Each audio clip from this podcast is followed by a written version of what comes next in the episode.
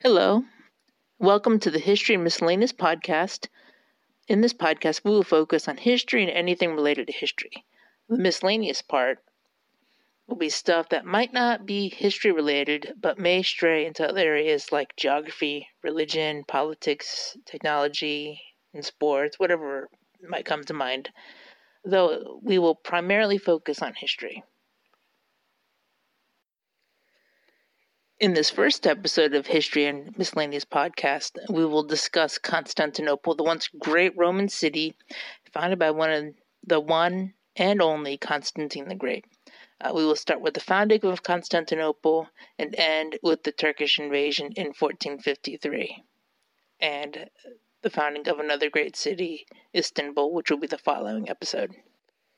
Constantinople was founded in 330 AD when Constantine created the New Rome to be the capital of the Eastern Roman Empire.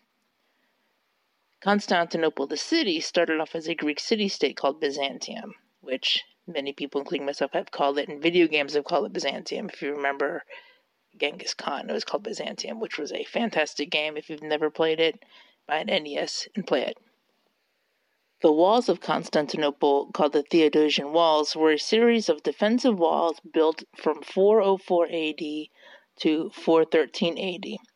The walls of Constantinople became the most complex and elaborate walls ever built, not including the Great Wall of China. From the 5th century until the 13th century, Constantinople was the wealthiest city in Europe. One of the greatest leaders in the Byzantine period was Justinian the Great. Justinian ruled from 527 to 565 AD. He married a courtesan named Theodora, who was his biggest supporter and a shrewd judge of character. He became known for his successes in war, his legal reforms, and his public works. In war, Justinian managed to quiet the Eastern Front with 11,000 pounds of gold in a treaty called Treaty of Eternal Peace. Having purchased this peace, he turned his attention towards Western Europe with the goal of reconquering lost Roman lands. Justinian's move west led to the conquest of North Africa and Italy, but a storm was brewing on the Eastern Front.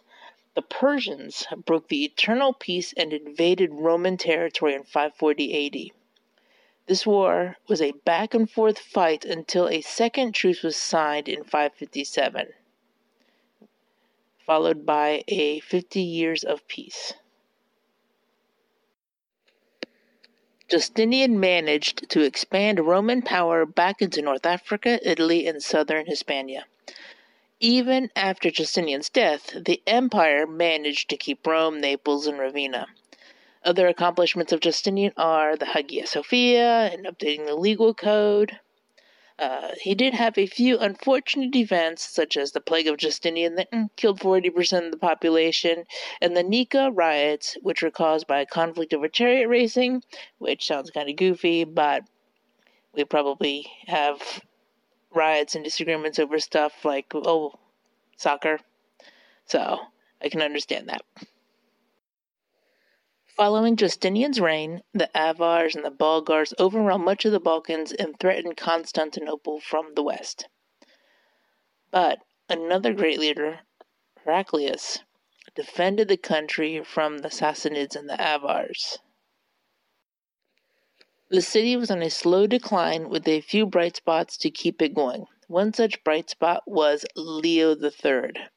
Leo repaired the city walls but introduced iconoclasm, which continued until Constantine VI.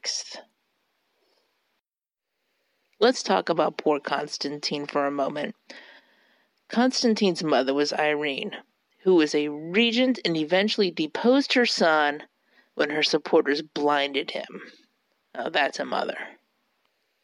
Eventually, Constantinople had a period of recovery during the Komnenian dynasty. Constantinople became a wealthy city again, and it is also known as a period of uh, mosaic art revival. 1204 was a bad year for Constantinople. In February of that year, the emperor Alexius IV was imprisoned and executed. This led to Alexius V taking control. Alexius, V attempted to repair the walls and organize the population. He took money from the aristocracy to rebuild the, to rebuild Constantinople. This alienated the nobility, but it endeared him to the citizenry. He attempted to keep the Crusaders at bay, but his attempts were in vain as Crusaders eventually took Constantinople in April of 1204 and pillaged the city for three days. It was so bad that Sir Stephen Runciman called the sacking of Constantinople unparalleled in history. This led to the formation of the Latin Empire. This was not a prosperous time for Constantinople. It was a time of decline for the once glorious city.